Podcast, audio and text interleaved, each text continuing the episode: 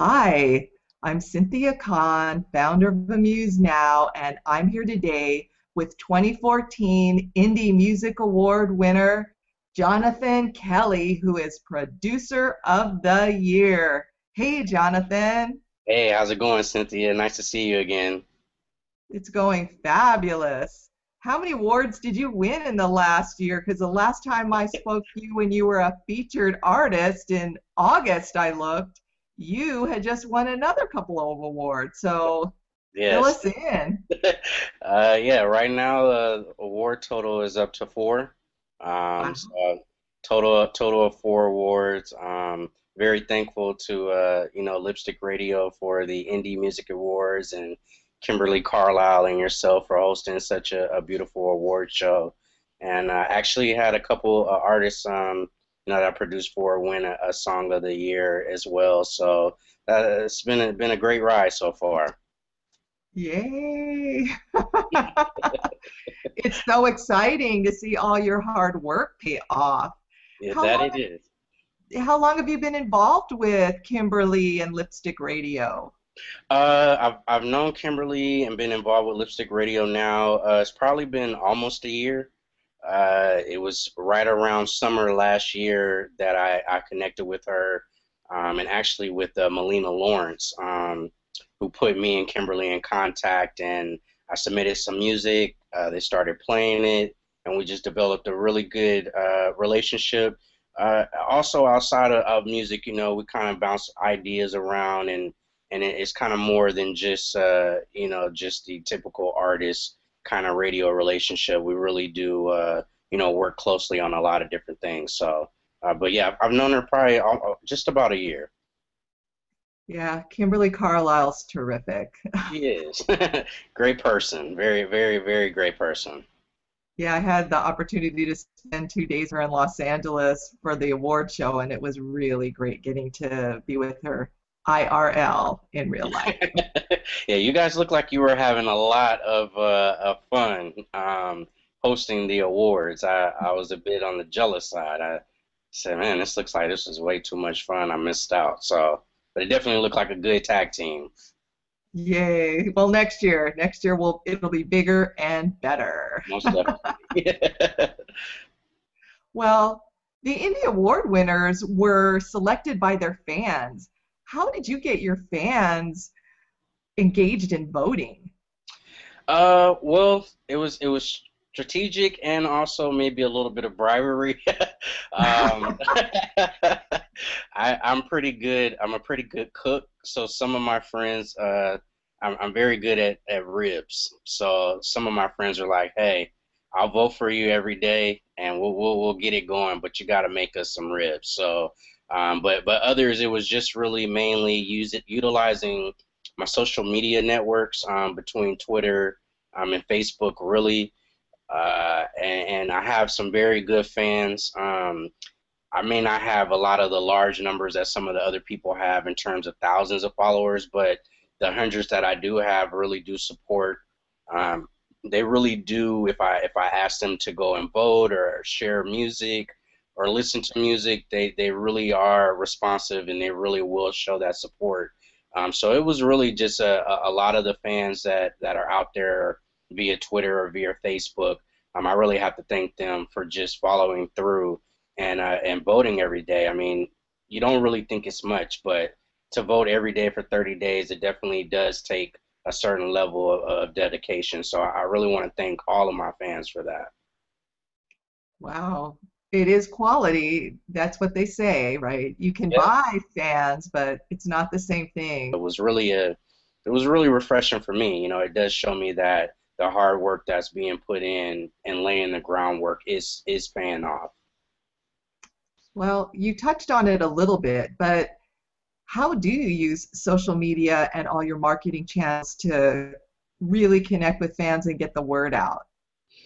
Uh, well, uh, the the main thing that I do is I, I try to cr- create uh, instead of just your standard tweets that might just say go vote or you know just just very generic. I try to create things um, to make it more custom.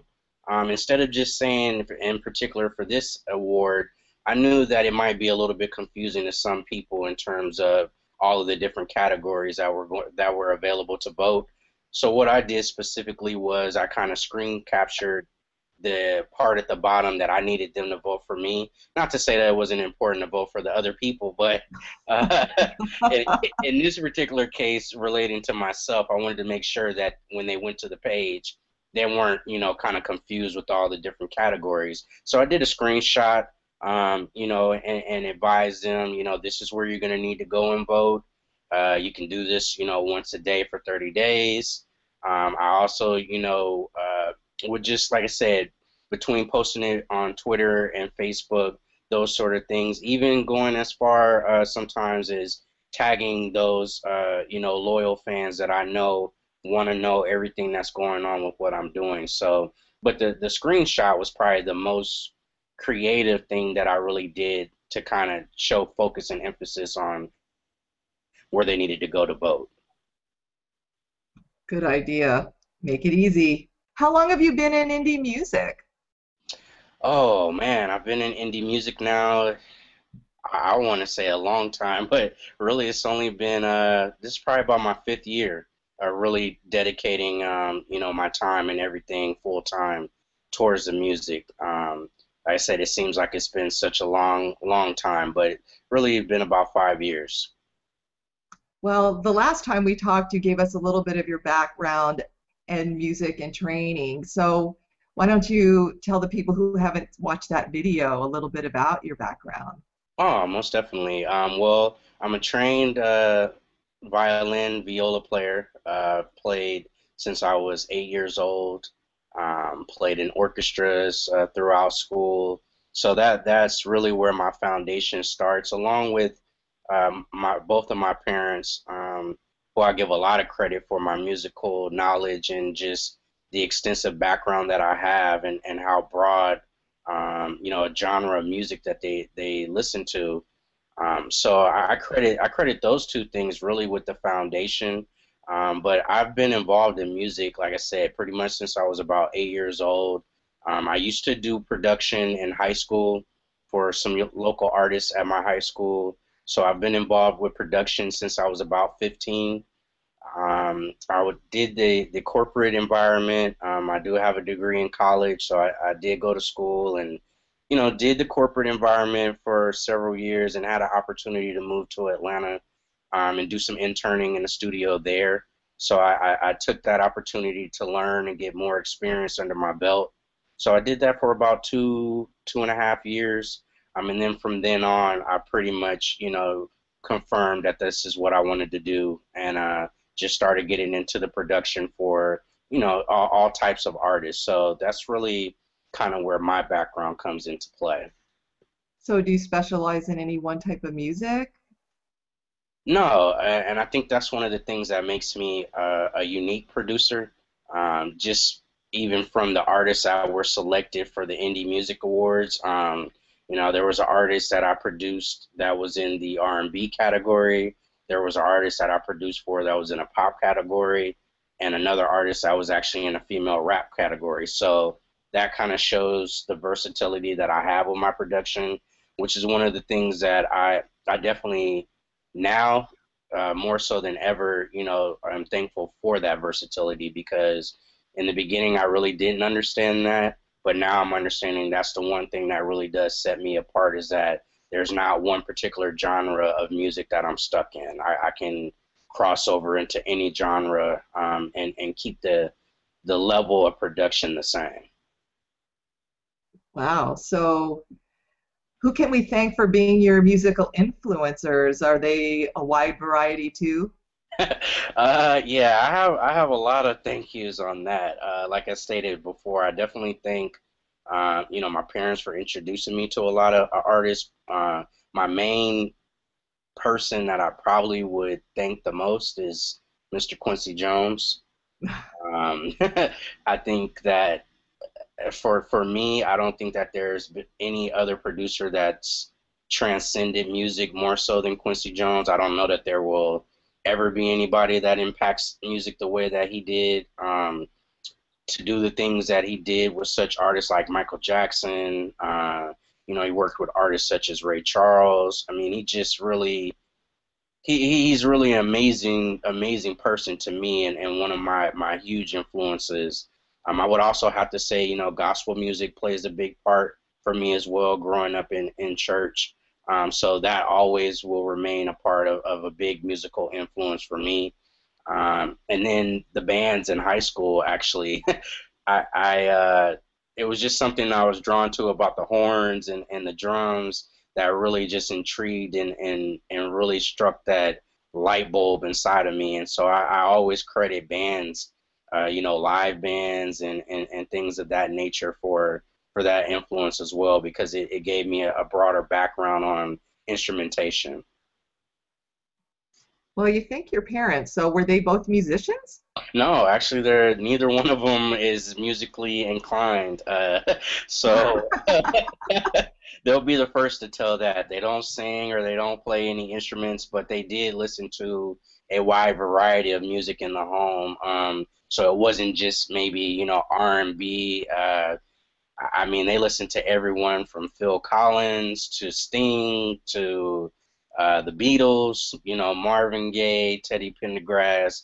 I mean, the list just goes on and on, but it, it was a wide variety, and it's something that I'm thankful for now because I was open to so many different styles at such a young age that now it doesn't seem, you know, difficult to cross over into pop or to cross over into light rock um, or even, you know, rock and roll just in general. So I'm very thankful for that.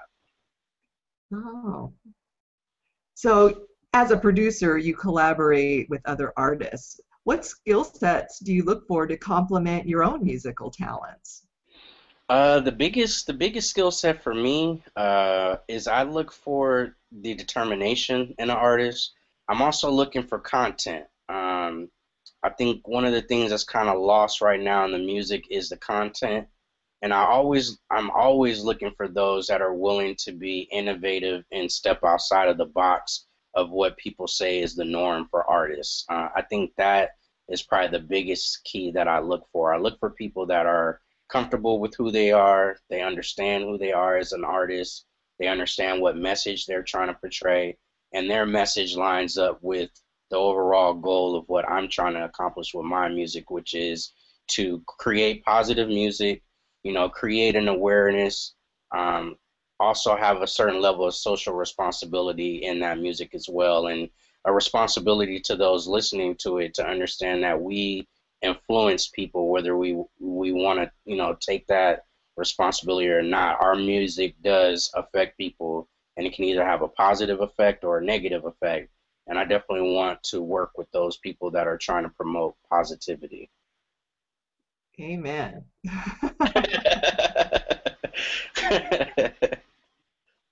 so now that the award show is over, what's next for Jonathan Kelly? well, uh, what's next is um, I actually have a, a mixtape that I produced a couple tracks on for a, uh, a artist out of uh, Swindon, United Kingdom, um, by the name of Yaya. We actually just released that mixtape on DatPiff uh, a couple months prior to the uh, Indie Music Awards, and uh, as of yesterday, it just went bronze on DatPiff, which means um, it has over 25,000 downloads. So uh, we also have a new video that's out right now that's getting a great response on YouTube. So uh, really just gonna you know remain pushing that particular project. Um, I also have several new singles that are gonna be coming out uh, throughout the year uh, 2014. So I'm definitely excited about that.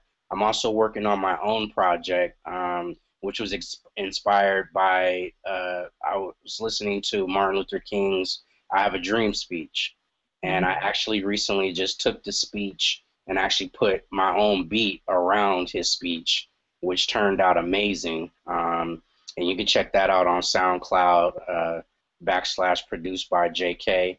Um, but I'm going to do a six song EP, and the title of it is going to be called I Have a Dream. Um, and it's going to be geared towards, uh, again, providing more social awareness, um, providing more positivity uh, for our younger generation. So you're going to hear a lot about uh, JK this year, uh, a lot of new music, a lot of a lot of you know positivity and, and just trying to bring bring the music back around to just really good music again. Well, Jonathan, I had a fabulous time chatting with you tonight. I hope that when we launch our e-commerce site, you'll consider adding Amuse Now to your music distribution network.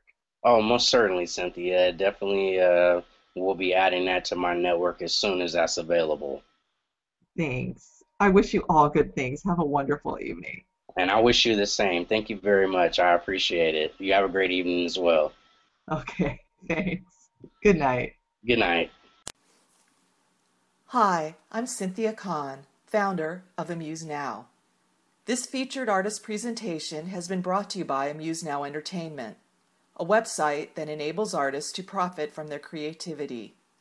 To learn more about Amuse Now, visit us at www.amusenow.com or email me at ckahn at amusenow.com.